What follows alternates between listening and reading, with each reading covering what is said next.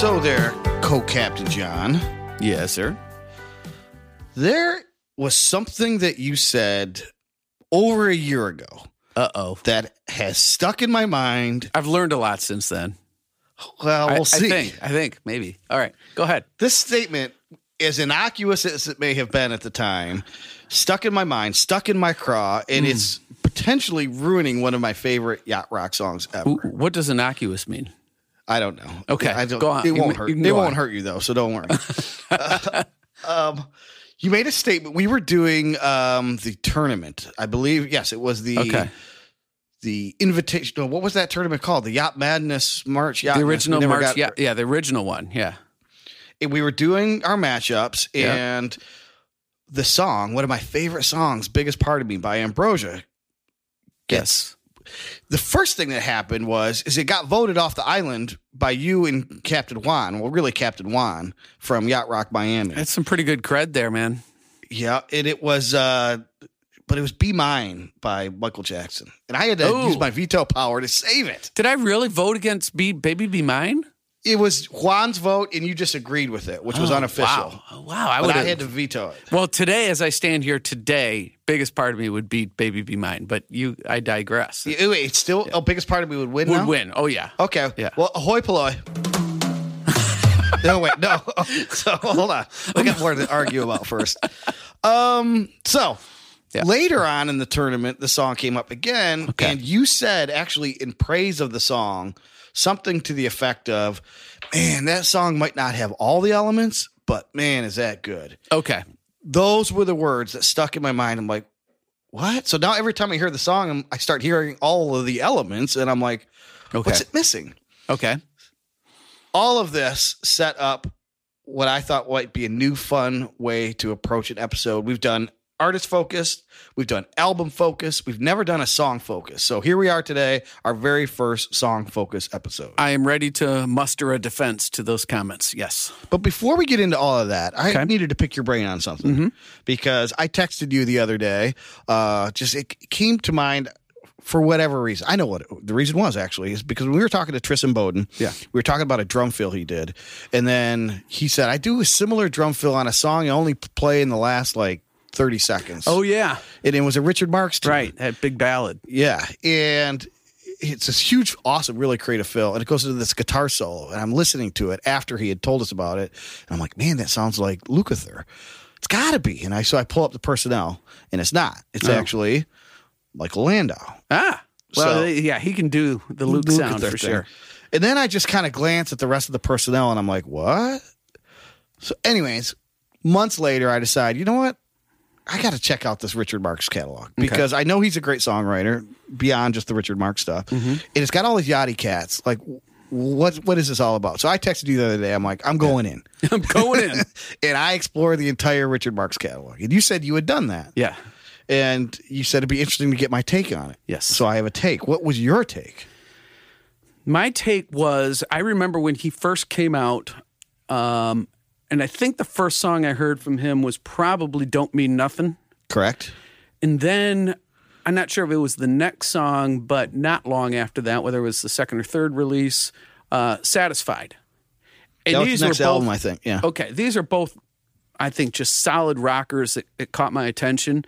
Um, I loved them both, and I guess I had really high hopes for where Richard was going to go. I thought maybe he'd be the next Rick Springfield or something like that, where I liked every cut that he did, and then he evolved, and maybe not necessarily the fault of him as much as the fault of record labels. As soon as a record label figured out you could do a ballad, that's all it seemed like they wanted from you True. and that was going to be the single mm-hmm. always. Yep. And so this bluesy rocker thing, whatever you call those first two songs that I mentioned, went away, and it got to be ballad after ballad after ballad, and I became more and more underwhelmed by it all. Yeah, less interested. Me too. And we're also turning the corner into the 90s where music's about to change dramatically. Yeah. And he falls off the radar. He's still huge in pop music. Off my radar, I'm like, eh, not interested. That's the whole reason I decided to go back. Mm-hmm. So when you went back in modern day, just a couple, few weeks ago, and explored the catalog, what did you think going in? I'll, let me give you my take. I think looking at the Yachty personnel, which I'm going to get into in a minute, knowing that there's a songwriter there, knowing that, like what you just said, he's got some rocking sensibilities, I'm going to be blown away by this deep cut catalog. Yeah. I was somewhat underwhelmed. I was disappointed, not because it wasn't all great, because it wasn't as great as I thought it was going to be, and there was less great. Mo- the great moments are outstanding. That's Right. one thing I got to say. The great moments, there are some rockers. Yep. Um, there's some great playing. Um, At this point, I don't even need rockers from him. no, I was you know, I would have been happy with, with great too. ballads. You know, Yeah. Uh, part of it was I'm just kind of in general turned off to the later '80s sound, the recording sound. I think one of the texts you sent back to me is lots of gate. You know, lots of gated reverb. It's harsh, and so I need to be overwhelmed by the artistry of the music to get me past that, and I wasn't there. And at times were you though? The highlights were there highlights for you? Yes, there were some highlights. Overall, oh God, I hate having to publish this, but it comes off a bit generic to me now. It doesn't do it for me. Interesting. And maybe that's the. Maybe I set the bar too high. Maybe you did too. Because I figured. maybe I did. Because let's Maybe listen to the talent real quick. So I come to discover that basically his house band is thus. Uh, a lot of times Michael Omartian. Mm-hmm. Uh, Michael Landau is basically the guitar player for the band. Uh, not on the first album, but going forward. Um, did you know Bill Champlin was his Hammond B3 organ player No. almost all the time? No, no. Yeah.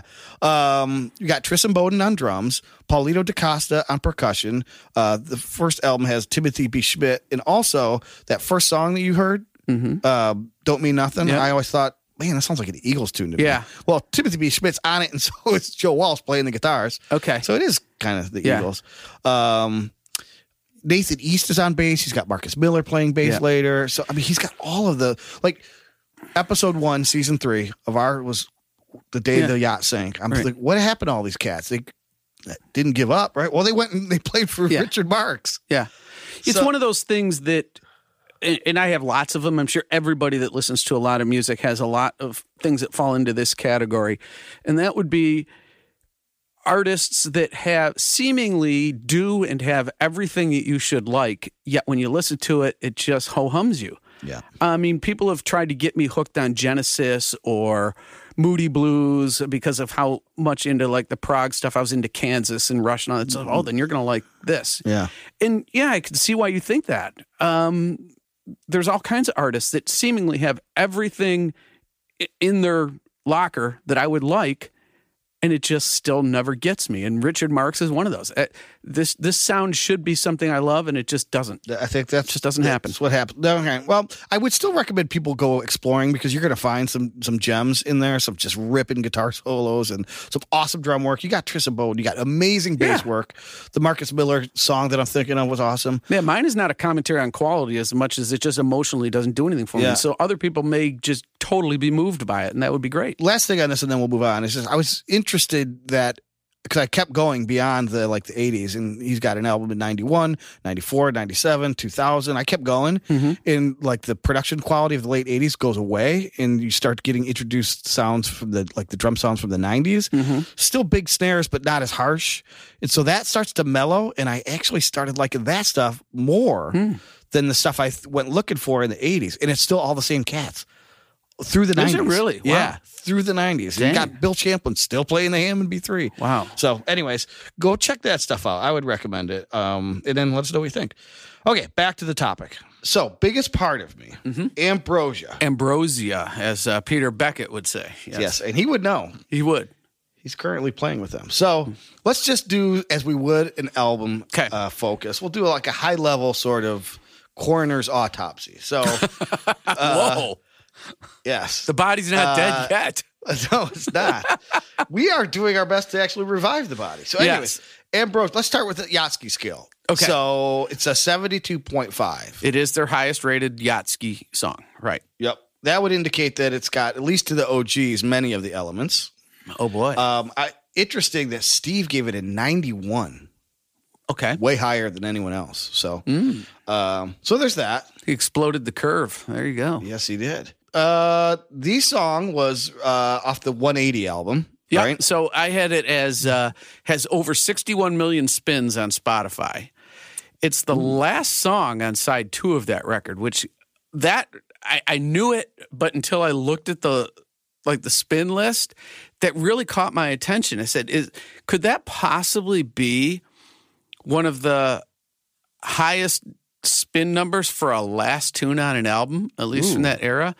Especially That's when you consider that it's also the highest amount of spins on that album. So the the last song has 61 million spins and it's the highest on the album. That that is really kind of a anomaly, don't you think? Yeah, it totally. I didn't realize that. I mean, it's almost 5 times as many spins as You're the Only Woman, which shocks me too. is it their most spun song of all? It is, and that surprised me as well because I guess I would have probably guessed how much I feel uh, from Life Beyond LA album, and that has 41 million spins, but only a 60 on the Yachtski scale. So you know, if somebody gave that a 91, maybe it'd be higher, but no one did apparently. True. All right. Well, then, in back in the day, before there was spinning, it was Yep. number three on the Billboard Hot 100 and Right. Adult Contemporary charts, and uh, it reached number one on the Radio and Records chart, which I'm not really sure what that is. Yeah. Well, I looked that up because that caught my attention too. That was an alternative sort of to Billboard. Um, maybe it was an up and comer at the time, but there were some big time people using it. That um, Rick Dees used it for his countdown. Solid Gold used it for their countdown on the show, and the later era of Casey Kasem's show, he got his uh, numbers from that same chart. So it, did it not wasn't all that. Billboard and Cashbox, and I don't even remember the name Radio and Records at all.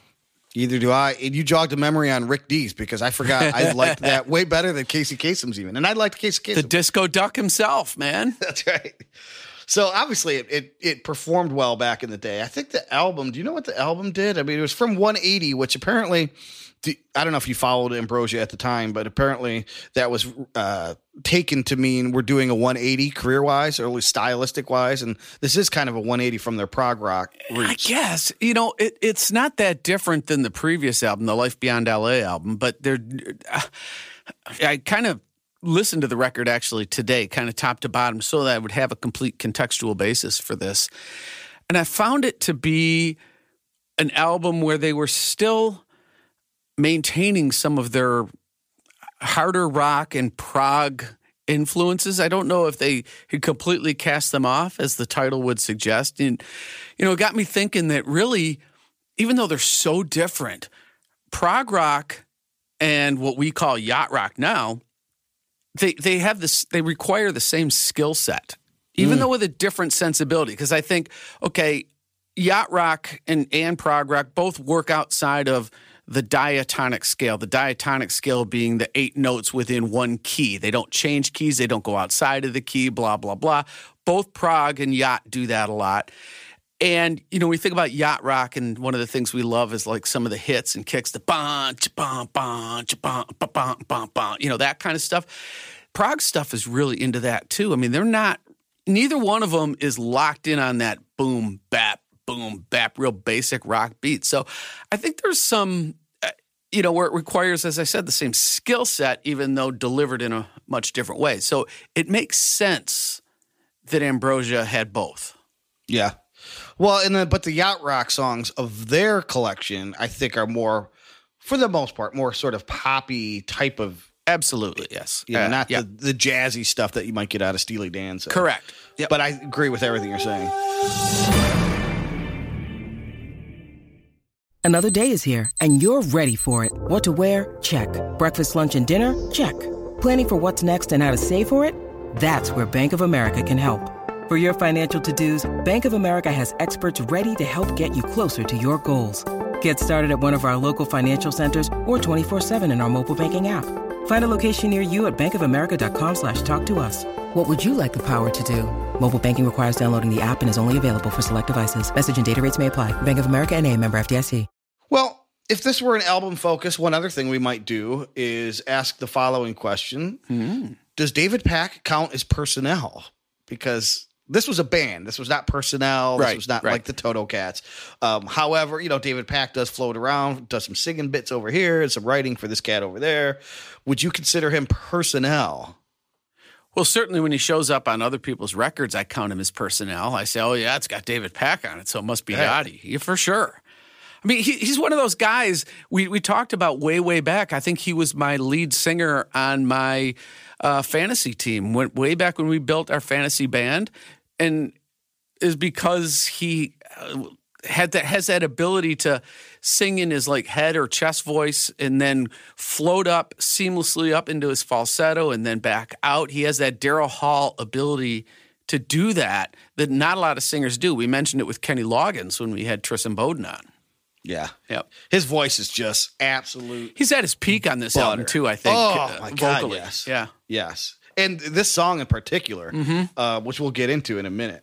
Uh, what else do you have for high level notes? Because, of course, people who listen to this podcast know how much I love the song. I'm dying to jump in to the smooth waters of Ambrosia. So, what else do you have? Uh, I'm ready so? to jump in too. It's smooth. It's mysterious. It's moody. It's it's cool. Well, Let's hit it. Yes. So, before you do, let me re- put the imagery back in your mind. Okay.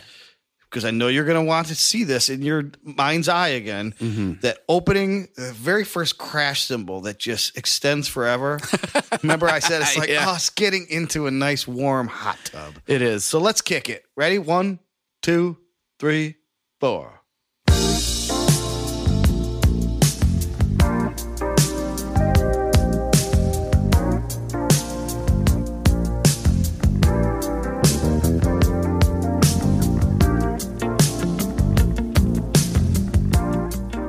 And those palm mutes are just perfection right there.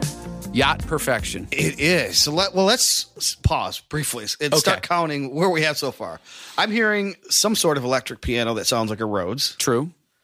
uh, is there a little bit of flange or something on that? What's giving it that sort of? Yeah. There's the one keeping the groove, and then there's the beds that just are kind of groovy flanged. All you know. It's like, yeah, flange, phaser, probably a little bit of both. And that's where that moody, mysterious thing comes from. For Yes. sure. And even before you get to those palm mutes, that of course you know are like candy to me. Yeah. Right. Um. So it's got that element, but the groove. Yeah. So going back to, it's not prog rock. Obviously, it's not. Nope. A typical groove that I would associate with yacht rock, but it's not just you know straight eights or four on the floor either. Well, remember when we did our uh, halftime shuffle episode? I kind of used this as an example that uh, it kind of, it, it certainly does not shuffle, but it hints at it because a lot of it's because of what the drummer is doing and that the way he plays the hi hat, he's alternating loud to soft. So instead of it's you know, and so that in and of itself gives you that tug pull, tug pull, and, and that sort of feels a little bit like a shuffle. And you add that with the quintessential sort of yacht rock bass line, and you get the.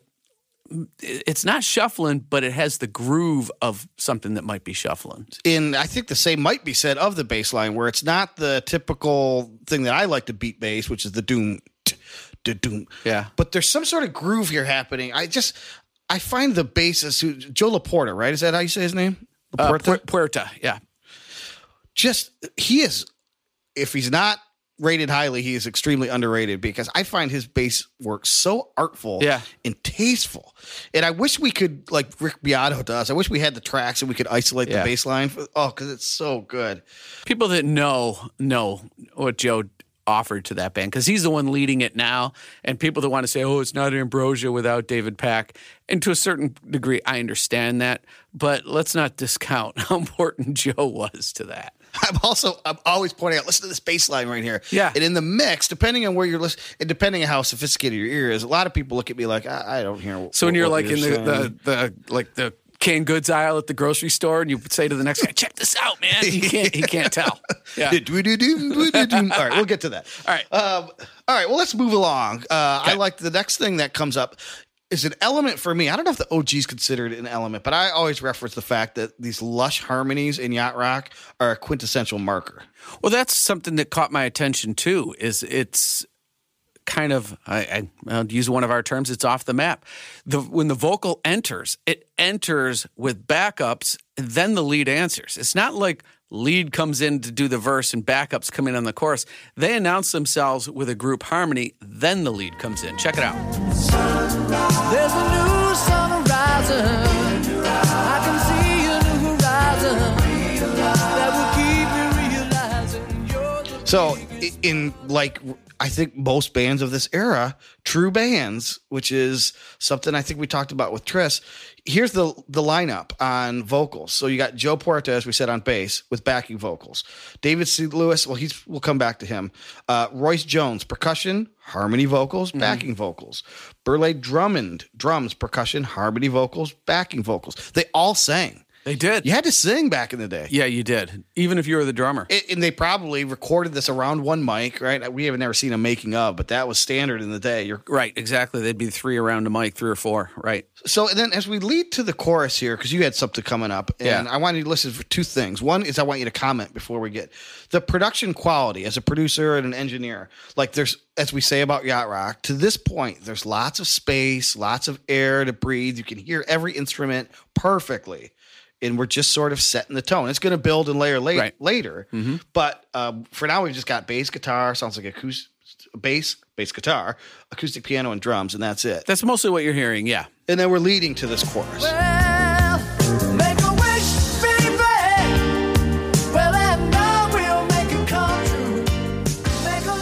Let's test a theory too. Let's test a, a listener theory.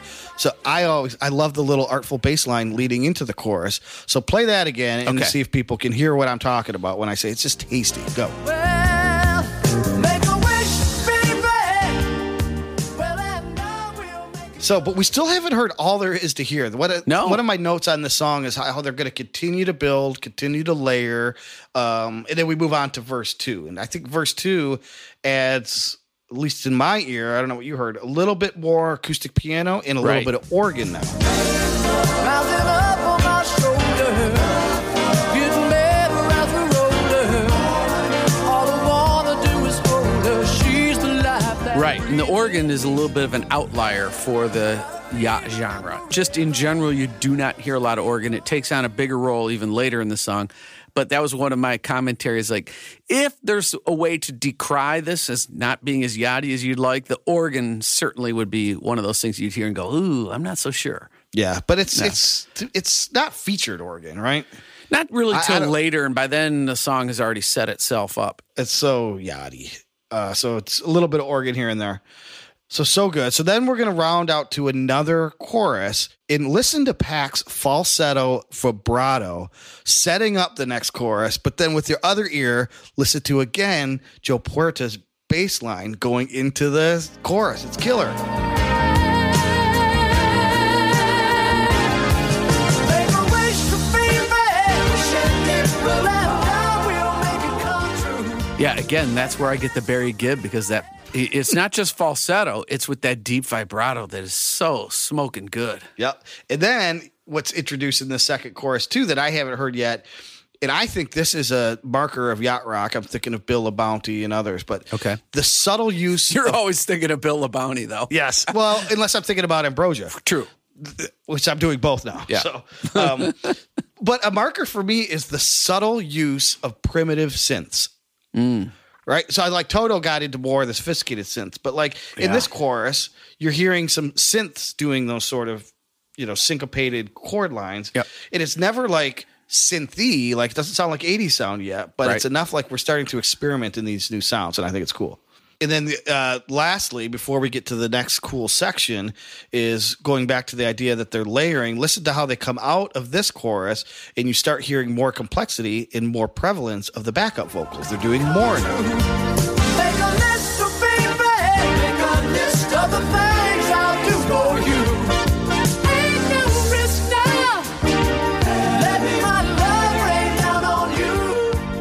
Just a little more ear candy as we're setting up the next section. I love that. Yeah, and I love the way that they they sort of the backups counterbalance what's going on in the synth that you pointed out too. It's almost like one is answering the other, even though they kind of have nothing to do with each other, but they seem to be responding to each other.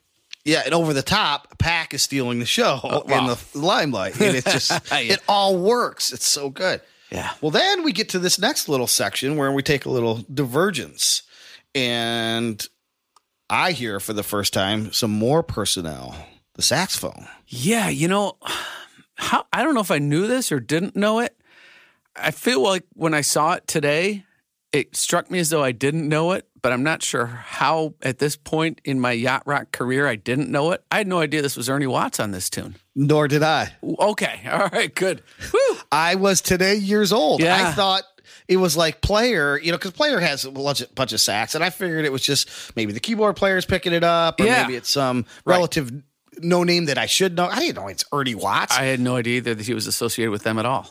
We're getting close to personnel for days. Well, we got two. So Yeah. that's It's pretty good. but he sounds killer on this. Yeah. And he doesn't really sound like, quote, Ernie Watts. He doesn't have that long flourish where he comes up into something that, to me, that's an identifier of Ernie Watts. You're right, and I don't even feel like the, at least this first part here doesn't even feel like so much a solo to No. me as I would call it like an interlude.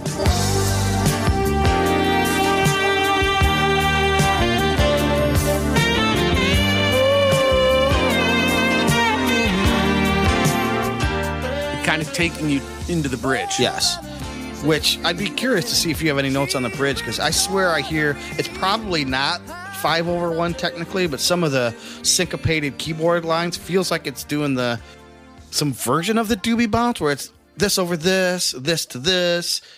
You got any notes on that? Well, my note was that they got the yacht rock kicks in there. That, cha-ba, ba, cha-ba. That- that- to me, that's yacht rock right there.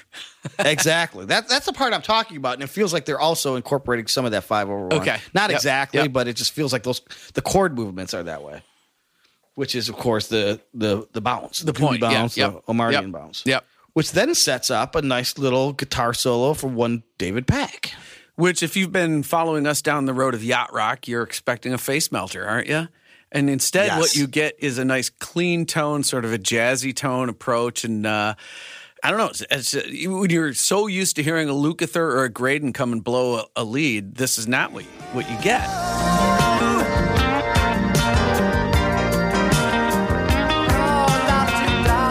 And it's entirely different. That's very refreshing. And then following that, Ernie Watts comes in with the smooth.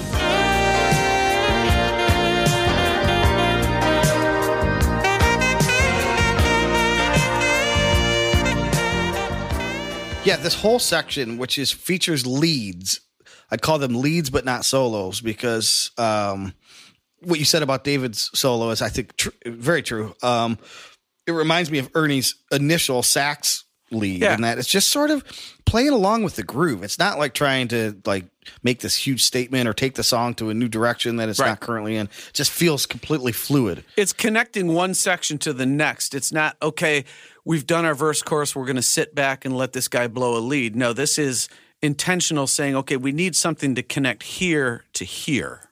And they do that multiple times in this song.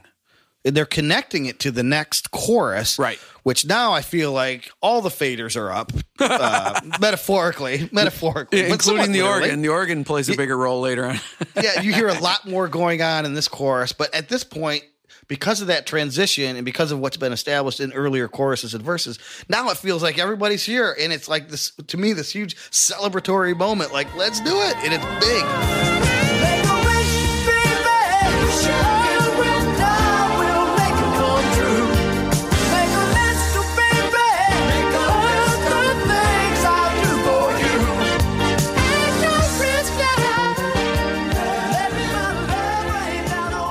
As it should be and they've got nice uh, the, everything's layered up nice. I noticed that the way that the piano is layered with those synths you were talking about earlier that what that brass it's now known as the quote the toto brass. That's sort of the you you mentioned toto but that that sound kind of shows up in like any synthesizer that you buy anymore has a quote toto brass sound and that's what Oh, it is really? right there. Oh I yeah. did not know that. oh yeah. So it's- Or it's- sometimes it's called africa brass so Okay, gotcha. So is that it's like synth brass, like you know it's synth, but you don't mind? Is that Yeah, because it wasn't meant, ever meant to sound like real brass. It's just a, Right. a synth pad with a strong attack. And then we have one final verse, um, which they come back to where it all started.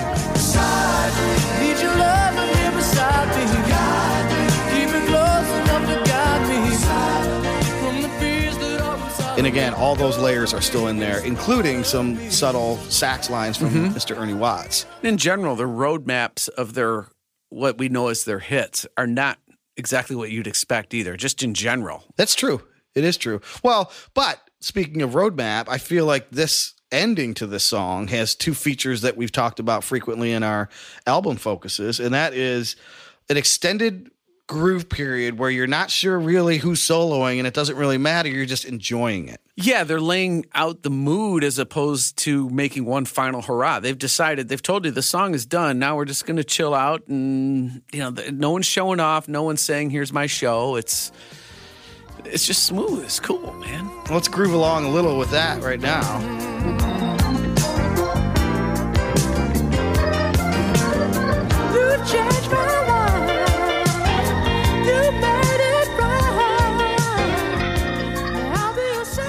That's fading, you know, you heard an occasional line of sax. You hear like a new line of vocal being introduced by David Yep. Pack in, in, in the fade Of out. course, got to save something for the fade out, always. Yacht Rock rule number 102, right there. Yep, exactly. And then it's got this nice slow long fade, which again, this was at the end of side A, right?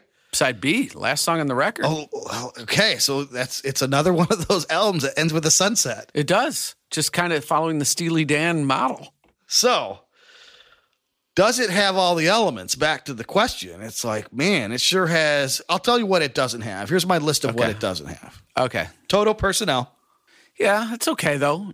It has to sound right. I don't care who the personnel is. It has to sound right first. Then we look at personnel. It does have David Pack and Ernie Watts, though. Right, So, right. Uh, it does not have the doobie bounce or a strict halftime shuffle, Right. but it does have a groove. It does. I, I think there's enough going on there that takes bits of what you're expecting from a halftime shuffle or the doobie bounce. I think it's in there in a different way. So I, I, I would check those boxes with a half check each. Right. Okay. Uh, fair enough. It does not have, as you mentioned, a face melting guitar solo, but it didn't call for one, nor does it miss one. But I, think. but I think the sax work balances that. Okay. And then my last element, it does not have what you would consider like a Jerry Hey horn section. It does not, and I also say it does not really. I'd have to go back and really analyze it, but on surface listen, I don't hear what I would call jazzy influenced or R and B influenced chord structures. So that might be the reason why I said, hmm. okay, it's not yachty, it's smooth. I, I was tempted to put it maybe in a smoother, soft rock area. And I think you've talked me down from that to some degree, but that that's the biggest thing that's missing. It's not jazzy really in any way. True, true.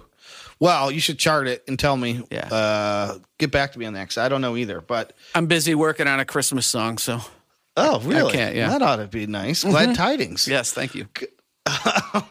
well, cool. So I will say this is my closing argument is it's got, I think 70, what would we say it was? It was a 72, 71 and a half on Yeah. I think that's fair. Uh, 72.5. That's a fair placement. I don't know that it deserves to be that much above like how much I feel or you're the only woman. I think they all deserve kind of on par with each other. And there's maybe what a 13 point difference from top from those. So I guess that's not a lot, but um, I- I'm happy with them with the with the rating. Yep. I'm happy with the rating. I will say this though. To me, that is the perfect song. You know, if you want to tell somebody what yacht rock is and you play them that one, they'll get it Exactly. theoretically. Yep. You know, yeah, Um, you don't have to get the technical things aside, what it does or doesn't lack. It's just so good. Even if I like take the yacht rock blinders off for a minute, Right. the song is just so well written and so well performed. I just, it's perfect. It's well recorded. Yeah, I, I was going to say the recording thing. I, I have no problem if someone says this is what yacht rock sounds like. I don't care that it isn't the four by a hundred. I, I I get it. I totally get that this is an example of what yacht rock should sound like. Yeah. Cool.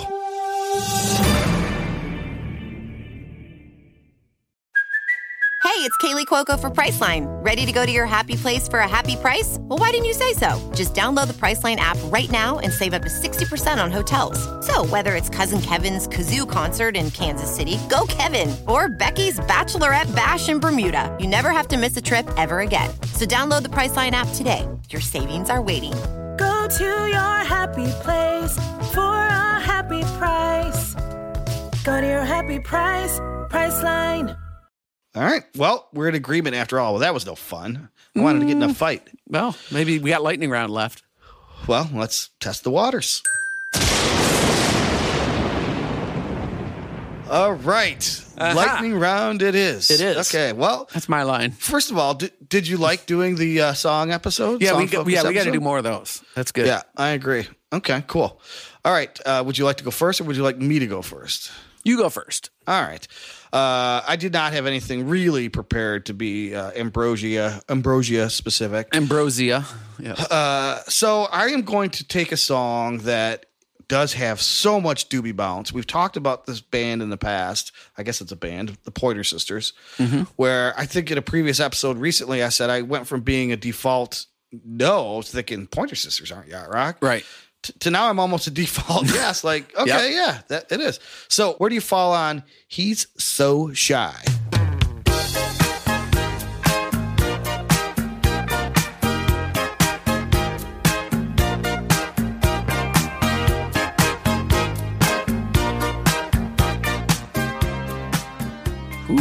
That's a that's actually a tough question. Um, Because there's so much doobie bounce in there. I mean, I do. I think there is. I think I'm kind of being blinded by kind of what you were saying. My previous, my preconception, so it was kind of a not goofy, a little silly of a poppy song back then. Um, but And I would have never tied it to what a fool believes had you asked me. yeah, I, wouldn't wouldn't either. But upon listening to it now with the information that I've garnered over the last couple of years, I can definitely hear Doobie Bounce in the keyboard part. The song still doesn't feel like what I think of as yacht rock, but I can't really disqualify it on anything specific. Not that it's right, my that's choice. Kind of, that's kind of. I- no, well, it's uh, it is uh, certified. It's eighty seven point seven five. Talk about high. okay, I'll disqualify that. I'd, I'd knock 25 points Yeah. off of that.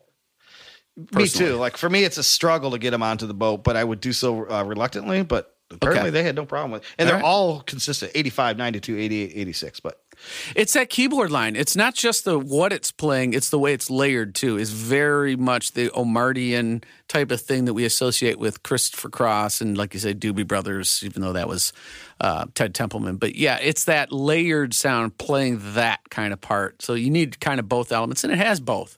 But there's more to the song than that that catches my ear. correct, correct. All right. Well, what floats my boat? Do you wonder? Well, I, I've got one that I probably could have given it to you off the map, but I kind of wanted to get an idea, play it for you, and let you kind of tell me how much yachtiness do you hear. This isn't like pure yacht or not kind of thing, but um, we, uh, by we, I mean page 99, were uh, contacted by a group uh, called, are you familiar with uh, Backman Johansson and the others? No, I know the others. no, no, I do not know.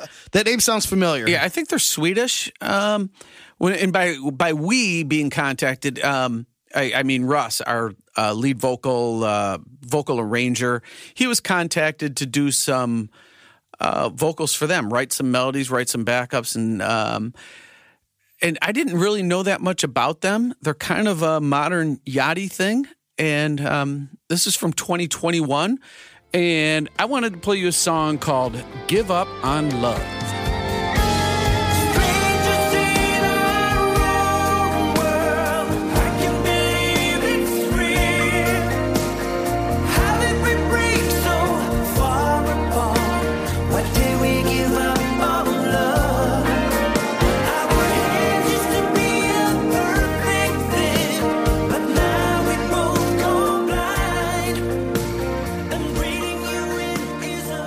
Definitely hear West Coast AOR influence, right? Oh, for sure I do. Definitely.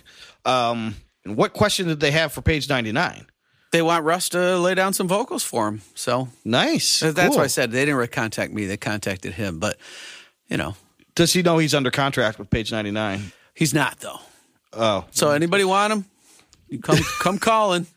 Ooh, I, uh, August Red might come next. You can't afford him. But uh, that's a good tune. I could I, I could tell I'm going to like that stuff, and I'm going to make a mental note to go check all that out. All right. Very well done. Okay, on to then buried treasure. So I do have a buried treasure for you that is related. Uh, I became a really big fan of David Pack's first solo record. It came out in 1985, so it does flirt with being uh, some sonically too late. The album's called Anywhere You Go. The song I want to play is Anywhere You Go. And let me hit you with a little of that first.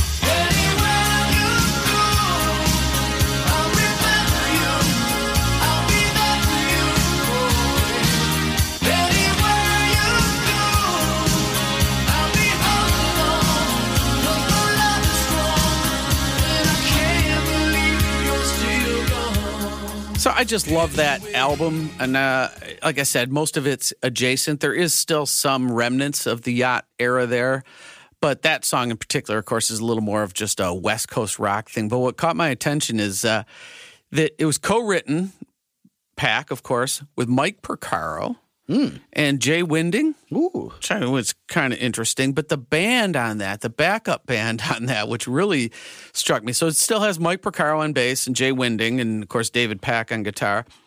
But then on keyboards is Kerry Livgren from Kansas. Really? And on drums is Prairie Prince from the Tubes. So that's quite, Wow. isn't that an interesting kind of blend of people? Totally. Yeah, that's a good, really good record, man.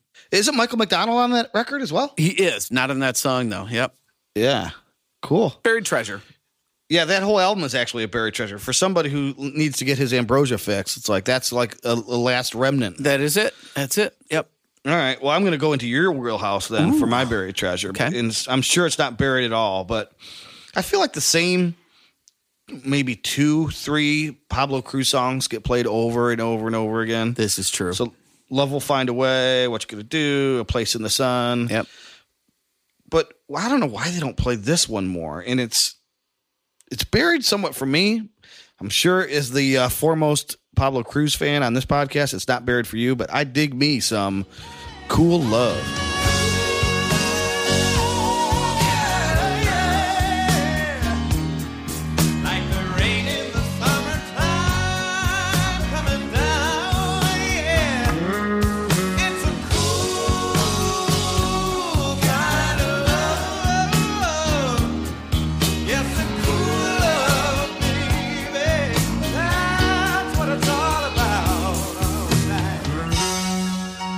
Yeah, I do. I remember covering that one a while back, and this was early, early on, and I was still kind of discovering. And I had thought that maybe Pablo Cruise's era kind of ended with the World's Away album, and then it started to fade off. But then, yeah, I found that nugget. That's off of uh, Reflector, as I recall. I'm working working from memory here.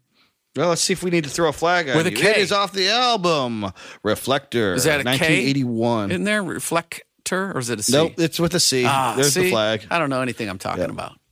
Well, I didn't realize that we had already covered that on the podcast. I should listen to this podcast. It's Yeah. kind of up my alley. It is. You'd like it. All right. Well, I am going to go off the map Okay. first, bec- only because I'm afraid you might steal it. All right. And did you realize that David Pack, speaking of David Pack solo, did a version of Biggest Part of Me? I am aware. Yes, sir. Let's hit that. There's